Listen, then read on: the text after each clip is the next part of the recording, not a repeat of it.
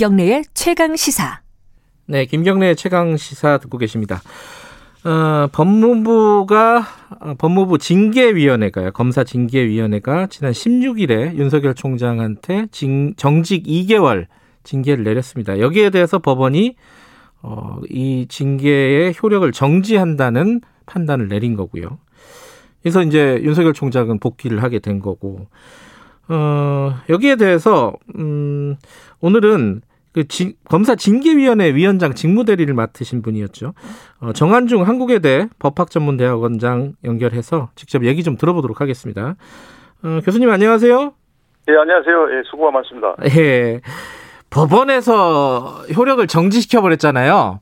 예, 예. 뭐 징계 위원장 역할을 하셨던 분 입장에서는 좀 난감한 상황이 아니었을까라는 생각이 들어요. 어떻게 생각하십니까? 일단 법원 판단에 대한 평가를 먼저 들어보죠.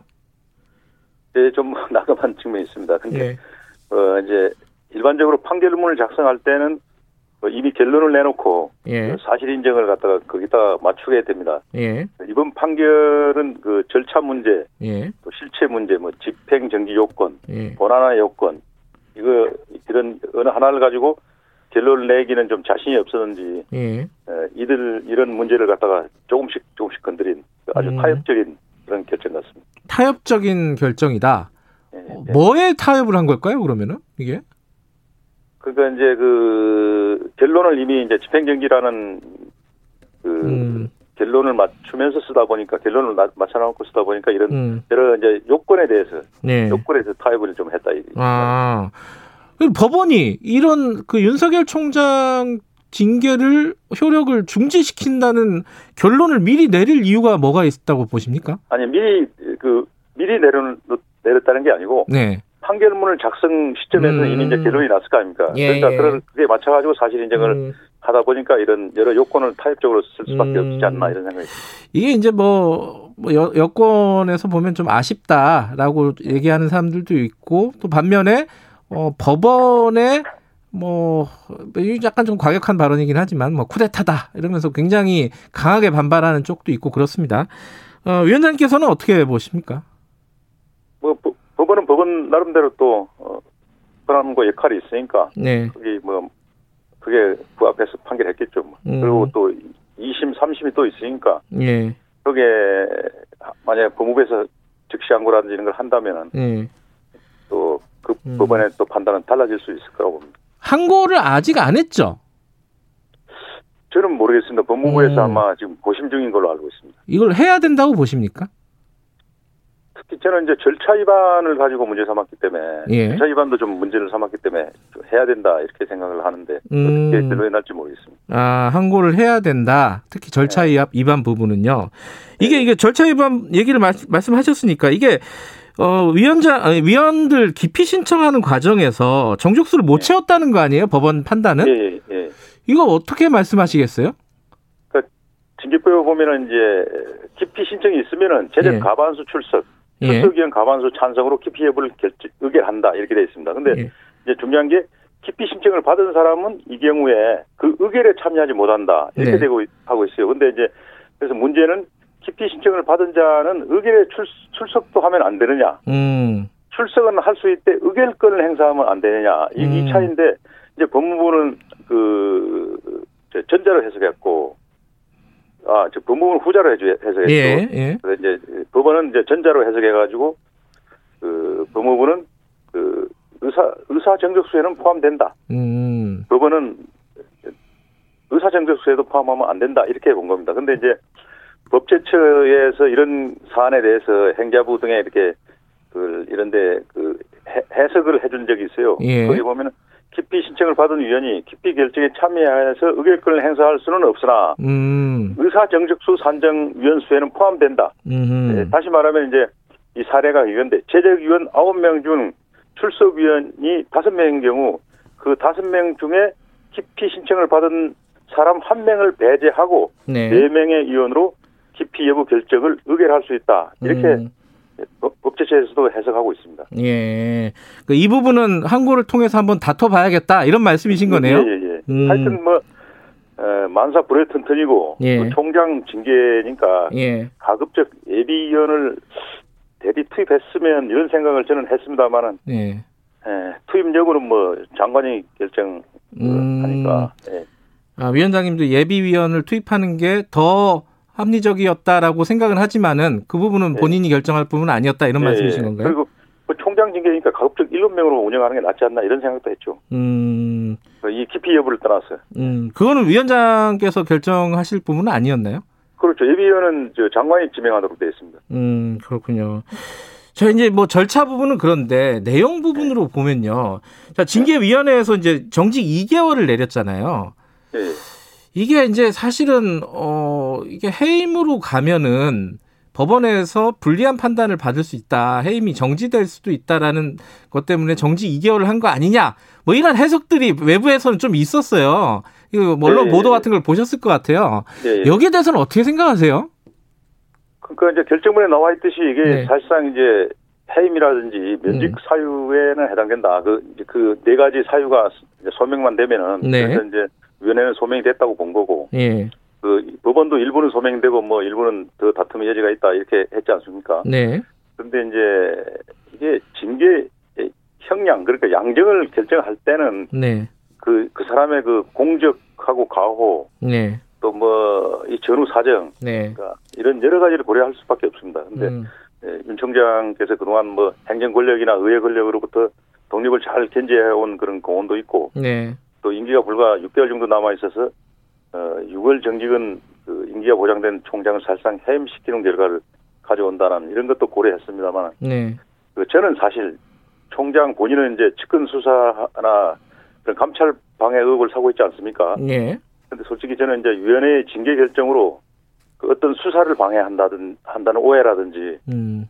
청와대나 장관의 조정을 받는다 네. 이런 오해를 불식시켜야 한다. 예. 그 불식시키는 게 두 개월이다, 음. 2월이다. 저는 그렇게 생각했습니다. 음. 그 사안으로만 보면은 어 해임을 하는 게 맞는데 그런 오해들을 오해까지는 아니라도 하여튼 저 6, 6월이나 이런 상당한 음, 중하게 하는 게 맞는데 예. 그런 의견도 제시하는 분들이 있었죠. 음. 음. 근데 여러 가지 오해나 이런 것들을 불식시키기 위해서는 네. 2개월 정도가 적당하다라는 네, 네. 판단을 했다는 말씀이신 거네요. 그 전에 이제 그 며칠 전에 뭐 언론에서 뭐 석 달은 뭐 청와대 뜻이고 뭐 이런 보도가 많이 됐지 않습니까? 그래서 예. 그런 오해를 좀 사기 싫었다고 저는 음. 개인적으로 그렇게 생각했습니다. 근데 이제 재판부 요번에 이제 그 집행 중지를 결정한 재판부 같은 경우에는 예를 들어 징계 위원회에서는 이 정치적 중립 그러니까 뭐 대선에 나가느니 뭐 이런 부분에 대한 발언들이 있었잖아요. 예, 예. 거기에 대해서 어 위반을 했다라고 봐- 보지 않았습니까? 그죠?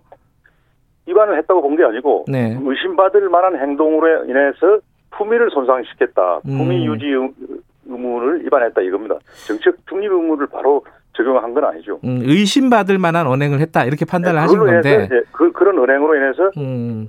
품위 유지 의무를 위반했다 이겁니다. 근데 이제 재판부는 아니 그럴 만한 의심받을 만한 언행을 하지 않았다고 판단한 거잖아요. 이 부분은 그건 어떻게 좀 보십니까? 저는 사실 먼저 팩트 체크부터 하면은 예. 대다수 언론에는 봉사 할, 활동하겠다. 이게 예. 무슨 정치하겠다는 말이냐 이렇게 비판했는데 그게 아니지 않습니까? 음. 아시다시피 김도읍 의원이 봉사에 정치도 포함되느냐 이렇게 묻자 총장은 그 말할 수 없다. 음. 그래서 언론사 사주 만났느냐 그러니까 그 말할 수 없다고 그랬잖아요. 네. 바보가 아닌 이상 모든 기자나 국민들도 다 이건 전자는 포함된다. 후자는 만났다. 이렇게 보지 않습니까? 네.